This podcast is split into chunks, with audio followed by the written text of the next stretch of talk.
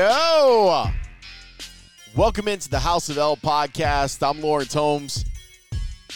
Bears lose 27 to 10. We are going to break down what we saw, though honestly, this podcast is not going to be that long. I can tell you that right now. I'm going to let you enjoy yourself because I know that you did enjoy watching what you watched seeing what happened to the Bears up in Lambeau Field as they lose another one. We are brought to you by Aurelio's Pizza. We love our partnership here, House of L, at Aurelio's Pizza. And while I have your attention, if you didn't listen to the last episode of Sports Adjacent, you missed out. Just go back and listen to it after you're done listening to this. Because the guys from the I'm Fat podcast, Jay Zawaski and Rick Camp, joined Russ and Tony and it was really really great. So the latest episode, episode 80 of their podcast, I I think that you will dig. So go back and listen to that after you listen to this. And as I said, we are brought to you by Aurelio's Pizza. It's the sauce. Love Aurelio's. Glad that they are definitely part of the team. Bears lose 27 to 10 is the final. Justin Fields only threw the ball 11 times. Or I guess 12 times. You can, there's that one time where he was two yards ahead of the line of scrimmage and he threw it. But he only threw it 11 times, 7 out of 11 for 70 yards and interception. I thought the Bears' formula offensively was good enough for them to win the game, where you just say, hey, we are going to line up and we are going to try to run it. And they did. David Montgomery averaged 8.1 yards per carry, which is why, if you're mad about what happened on the goal line, I can understand, although I'm not as angry as other people are about running QB power out of shotgun.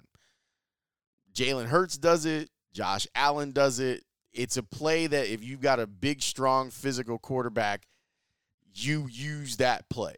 Lamar Jackson does it. You run QB power out of shotgun. My whole thing is, is that in that situation, when you have a guy that is getting it done. 15 carries, 122 yards, at a long of 28, was breaking tackles. Like these, the jump cuts were nasty. Like he was getting them with the stanky leg, doing all the stuff. But that guy knows how to break tackles, and he has a nose for getting you the line to gain. And I thought that they should have given him an opportunity at the goal line to make that game a game. You know, the Bears score there, it it becomes interesting. I still don't think that they win, but it becomes really interesting. And part of the reason that I think it becomes interesting is that Green Bay wasn't defensively, they were getting shoved around by the Bears offensive line except on that one play. And and it would to me it, I would have liked to have seen how the Packers were going to handle that. I think that what they would have done is just said, "Well, let's just give the ball to Aaron Jones again." Why? Because he's averaging nine yards a carry. I mean, that works. He hits you for a 36. 15 carries, 132 yards for him. A.J. Dillon, 18 carries, 61 yards for him.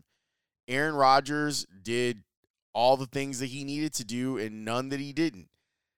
19 to 25, 234 yards, two touchdowns, no interceptions, passer rating of 131.1. Justin Fields' passer rating was 43.8. I'm still not sure what we've learned about Justin Fields quarterbacking wise. Like there are some really good moments for him, and then I do think that they're running kind of a souped up version of the Kyle Orton mittens offense, but Fields can actually run and make a difference in the run game, and and that's what I think they're they're trying to use his legs to have him do stuff. We'll see. Man, if I if I was that Christian Watson kid for Green Bay, he had the drop 75 yard touchdown last week. This week he's running in motion and it seemed like he's a little late and ends up causing a fumble, man. Aaron Rodgers Aaron Rodgers still gave him the rock. He gave him three targets, and the kid caught everything that was thrown at him. But he is going to have to get it together quickly. And someone hit me up on Twitter and they said, you know, this is like an origin story for that guy. Like this is the origin story where he turns out to be like a great player. I don't think that you're wrong. I I just think that it's funny that clearly Rodgers wants to go faster and that kid is kind of holding him up from going faster. But they'll get it corrected, right? They're Green Bay and he's Aaron Rodgers, and that's what they do. The game felt really good early on. It felt on the first drive that the Bears were doing something, that they were they had figured something out. And quite honestly, they had. They were running the ball, and then you see Fields and how dangerous he can be in the red zone. And you go, all right, like that's a that's that's something that, that and it was a great counter punch after the Bears had done a good job of getting off the field after that first series of downs by Green Bay with just giving up a field goal. It felt like a victory and it felt like it's on. It felt like the Bears came to play and this this was going to be a competitive game. And then the offense fell asleep given three and outs, three and outs, three and outs, three and outs, three and outs, where they didn't they didn't have a first down. They had a first down with what like four minutes left to go in, in the first quarter, and then it wasn't until the second half that we saw them earn a first down.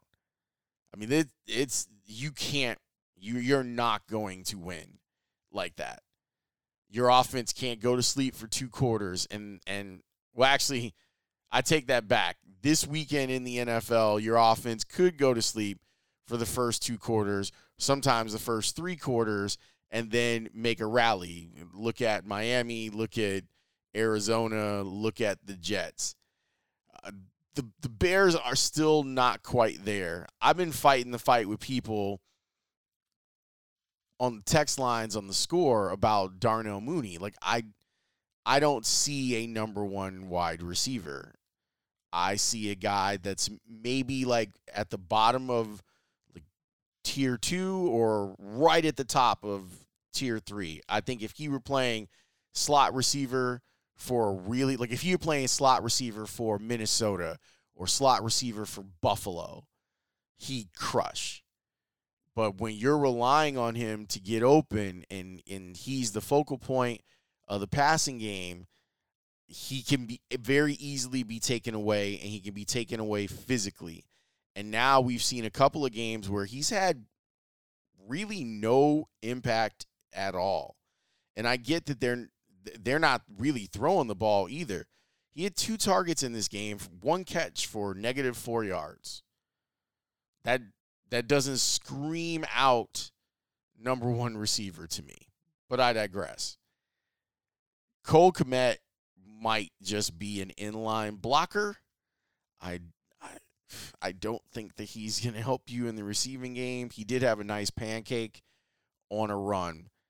All of this stuff is a work in progress. I I don't like the switching of the guards, the changing of the guard. I don't like it. Especially when in the first series you saw Teven Jenkins move people off the ball in the run game. I guess you can look at it as Lucas Patrick needs to get live reps so that everything can flow more naturally when he gets back in, but it it felt like a a a change of momentum for them to do that and then on that play on the goal line where Patrick pulls he runs into the back of Kmet and ends up creating a bit of a logjam where if he pulls around cleanly on that play, Fields walks into the end zone, in my opinion. But that goes back to whether or not they should have called that play to begin with, which we've kind of already discussed. Let's talk about the defense. We'll do that next. All right the Bears defense got pushed around in this game. They really did. Some guys played well. Trevis Gipson, the guy I was writing his name down like all the time. I thought that that he played really well and the numbers back it up. Like it's not what sometimes I'm going to tell you stuff that's just like eye test, and sometimes it's backed up with real statistics, like having two sacks and three quarterback hits, like Trevis Gipson did. Obviously, Quinn comes around and he gets a sack on Aaron Rodgers. Difficult to deal with, was getting double teamed most of the day. It's a lot of missed tackles. Like you'll look at the numbers, and Brisker had 10 tackles, and Roquan Smith had 11 tackles. Well, when you're running the ball the way that the Packers are, there's going to be a lot of opportunities for you to to get tackles. But I thought that Brisker and Gordon struggled to recognize and execute run defense. I I think that there were plays where they recognized what was happening and got to where they were supposed to be, and then physically they just missed. There's that play where Kyler Gordon shoots a gap and he could have made the stop behind the line of scrimmage and ends up turning into like a 14 yard gain. The play that that I think crushed crushed the Bears was that second and 28 screen that was called. It was it was right after a Trevis Gipson sack. So the Bears were like, "Oh, we're getting to Rodgers, like we're making plays." That's a perfect play call because they think that they're getting up the field. It's low risk because Rodgers knows to just ground a ball if if it's not there. But they were so amped to get up the field and get to Rodgers again that the offensive line was able to slip right behind him. Rodgers makes a good throw, and then you know you end up in a third and third and eight after that, and they convert it. To me, that's the play. Not that there's one in almost in any NFL game is there not just one play, but if I'm looking for the play, that was it. They they, fell for the banana in the tailpipe, and Green Bay was able to turn it on its head. The other part that's upsetting, like the tackling wasn't very good. They couldn't con- control the line of scrimmage on defense. Roquan Smith yo, I want to give him some grace. He is playing a new position. So we have to keep that in mind. He is getting used to being in a different space than he's ordinarily in. But fam, he was staying blocked. Staying blocked. They got those guards out there they got their fullback out there and he was getting punished and he wasn't able to get off of it. In coverage, he struggled. Where Father Time himself, Randall Cobb, the green eyed bandit, is out there making plays and converting first downs. He's got to win. If he's one on one with Randall Cobb, Roquan Smith's got to win. And he didn't win. And as I said, I want to give him grace. He is playing a new position. But to, to quote Lupe Fiasco, although I guess it's technically Matthew Santos, if you are what you say you are, a superstar, then have no fear. And he was getting washed out of plays a lot and I I think he's a better linebacker than what he showed. So we'll see. we'll see if as this goes along, it it gets addressed and he continues to improve and and look better. But it was damn ugly out there. If you get carved up in the passing game, to me it's not it's not as ugly. Like it it happens quick and it's embarrassing. But with a game like this in the run game, I, I threw the quote from Vince Lombardi that fatigue makes cowards of us all. That's a Lombardiism. And it's so spot on. What what the Packers did to the Bears is that they kept hitting them with body blows. And by the fourth quarter, you're just you just don't have any more fight left in you. And that's what happened to the Bears. They they got bullied. They got absolutely bullied by an offensive line for the Packers that that figured it out. It's crazy. I give Matt Eberflus some credit. They talked about this this week, and it wasn't bullshit. I'm sorry, bullshit. Shout out to Tony Gill and Sheets and Giggles. But you should get Sheets there, by the way. The the guys have a special code and everything on Sports Adjacent. Anyway, Sheets and Giggles. There's really good sheets. Um, what, what the reason I say that it wasn't bullshit is because Eberflus talked with Tony Dungy, and Dungy had brought it up on the pregame that he was really concerned about the run game. And I get it. Last week, San Francisco was able to run the ball, and it's, you know, it's, I don't even know what we can end up taking from what we saw last week and apply it going forward. But I know that they were concerned. The the Packers weren't able to move the ball as much as they wanted last week through the air. So what did they do? They relied on running the rock. And they came out here. Here are the totals. The totals are ugly.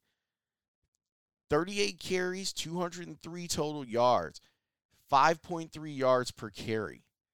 That's that's wild. like you, had two guys that pretty much do that in Jones and AJ Dillon. And it just makes your life easier, which you would have hoped would have worked for the Bears offensively but they're still not there yet. Like when when people talked about there not being enough dynamic players on offense, you saw one of them. You saw David Montgomery still has a, the ability to be dynamic. I still don't think he's got home run speed, but he doesn't need it if he plays like that. But there's no one, there's no help on the outside, and I'm still not sure if Fields is getting it to a point where you trust him to make throws down the field. So this is what this is going to look like for a while. week one, they did what they needed to do, and they deserve credit for that. Week two is a, feels a little bit more real, and maybe that is confirmation bias on my part, where I look at this team and go, they have a lot of room to grow, and it's going to take them a while to get to where they need to be and they don't have the personnel to really do it as well as as they'd like. So that's it in a nutshell for me. I appreciate you hanging out. I told you with the post games, I'm going to try to, unless something crazy happens in these games, I'm going to try to be better about wasting your time.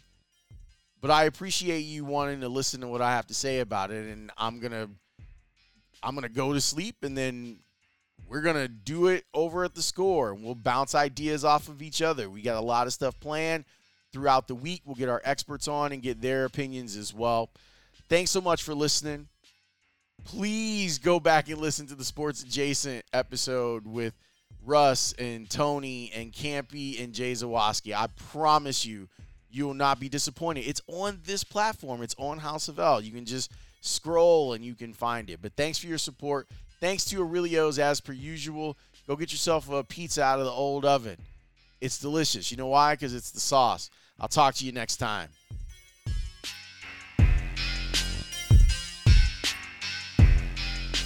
Peace.